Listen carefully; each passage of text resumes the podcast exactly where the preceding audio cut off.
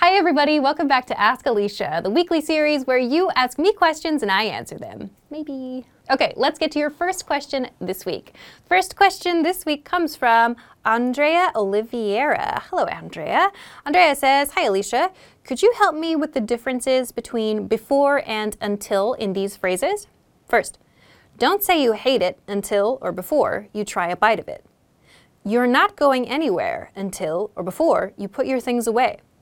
Enjoy your meal until or before it gets cold. Thank you very much.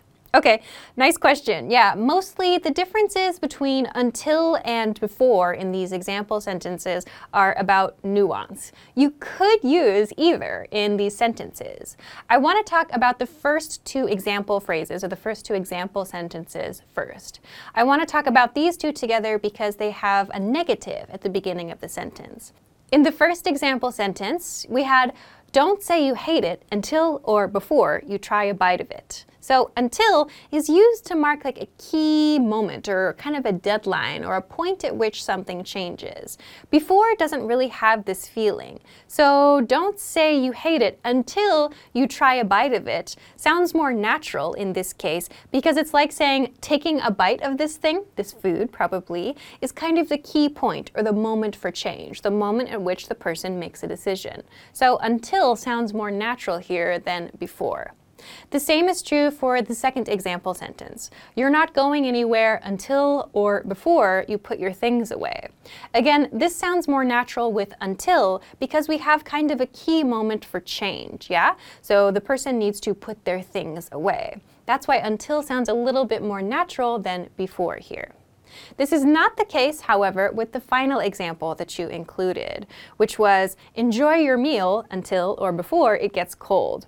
The reason that until sounds unnatural in this example is because we don't really have a specific point, like a key moment or a kind of deadline or a time at which something's going to change. We have this cold, like the meal is going to get cold situation we know is going to happen, but there's not a key point.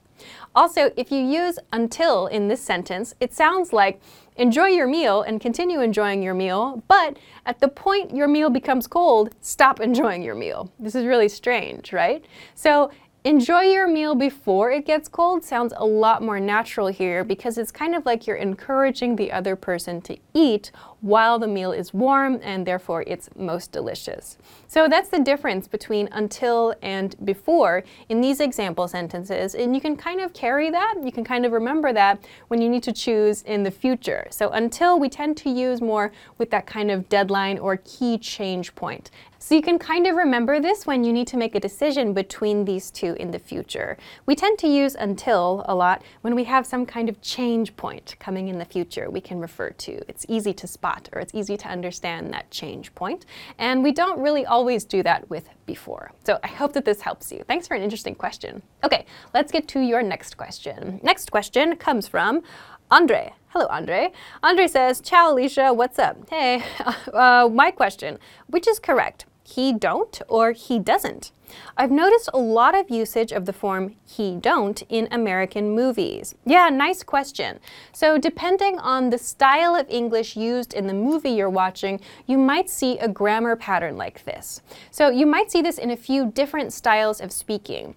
The speaker might use this kind of speaking to sound rough or to sound cool. You might also hear it used in certain communities or in certain regions of the USA. There are many different reasons a speaker might use he don't instead of he doesn't. So it depends a lot on the style of the movie, on the people that are in the movie or the characters that are portrayed, the people that are actually in the movie.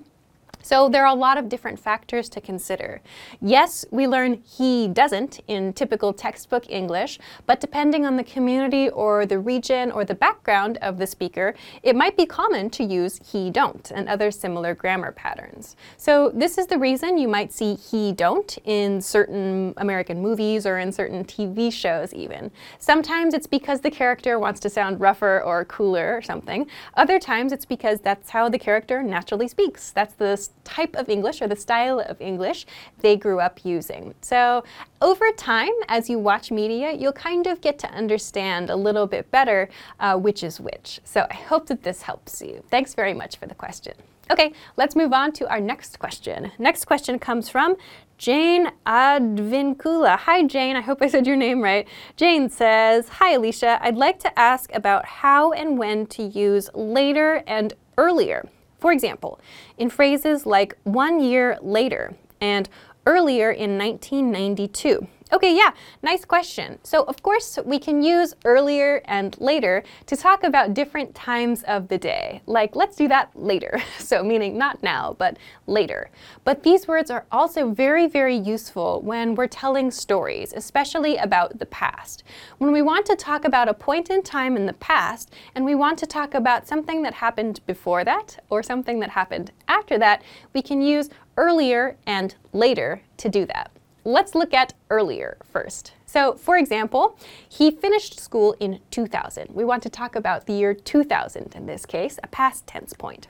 We could say something like, 1 year earlier, he had started looking for a job. So that means 1 year before this key point in time we already introduced.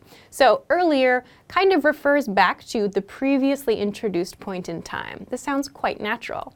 On the other hand, if we want to talk about something that happened after that key point in time, we would use later to do that. So, for example, he finished school in 2000.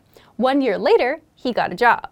So we use the same point in time, 2000, but we use later, so 1 year later. So we can use earlier and later to refer to a previously introduced time period. This can help us to tell stories very naturally. Yes, we can also say like the year before that or the year after that. These are just different ways to express the same idea. Of course, you can also use earlier and later to talk about smaller time periods and bigger time periods. Earlier, I said, let's do it later, for example. So you can use earlier and later to refer to a few minutes time, as I just did in this video. You can use it to talk about a day, to talk about a week, a month, a year, whatever. When you want to talk about something that happened before a point in time, use earlier. And when you want to talk about something that happened after, you can use later. So I hope that this helps you. Thanks for the question. Okay, let's move on to your next question. Next question comes from Kuong. Hi Kuong. Kuong says, if my mobile phone has a low battery, what should I say? Which sentences are correct? My mobile phone's battery is low. My mobile phone is running out of power. Are there any ways that native speakers say this that sound natural? Does this sentence sound natural? My mobile phone's battery is out of power. My mobile phone's battery power is 5%. What should I ask to find out the power percentage? Can I say this? What is the percentage of your phone's battery's power, volume, capacity, and so on? Great questions. So first, your first example sentence is perfect. So my mobile phone's battery is low, or my mobile phone is running out of power. Both of these are great. The only thing is we tend to make this expression very short because this is a very common situation. For example, mobile phone is long. We usually say in American English, my phone. So here are some really natural expressions you can use to describe your phone's battery situation. You can say, my phone is almost dead, or my phone is about to die.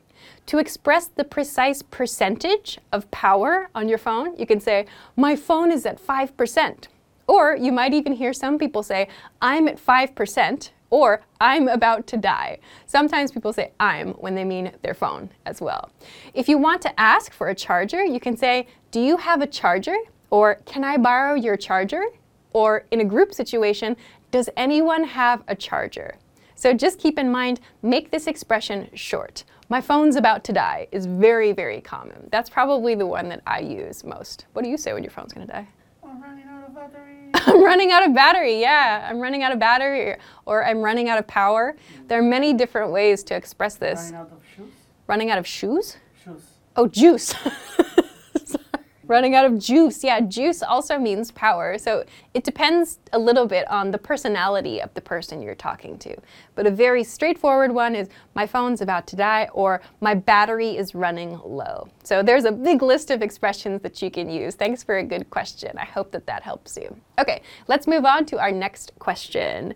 Next question comes from Talfeek Saeed. Hi Talfeek, I hope I said your name right. Talfeek says, his sports car flew past us on the highway. What is the meaning of past in this example? Please explain with some examples. Thank you. Okay, sure. This past is a preposition. So past has a few different uses. In this sentence, we're seeing it as a preposition. As a preposition here, it means beyond, or to come close to something and then move beyond that. So some other examples of this use of past are, for example, I walked past your house yesterday, or my dog ran past me into the street. So in all of these situations, it's like something moves close to something else and then continues beyond that thing. So in your example, the car flew past us means the car was on a course, came very close to us, and then continued on the course beyond us. The same thing with my first example. I walked past your house yesterday. That means I walked like on a course near your house and then I continued beyond it. And in the final example with the dog, it sounds like the dog ran very close to me and then continued beyond me. So when we use past as a preposition like this, this is what it means. I hope that this helps you. Thanks for the question. All right, that is everything that I have for this week. Thanks very much for your awesome questions. If you have questions for me, remember you can send them to me at englishclass101.com/ask-Alicia. You'll also find a link for this in the description, so check it out. Thanks very much for watching this episode of Ask Alicia, and I will see you again next time. Bye.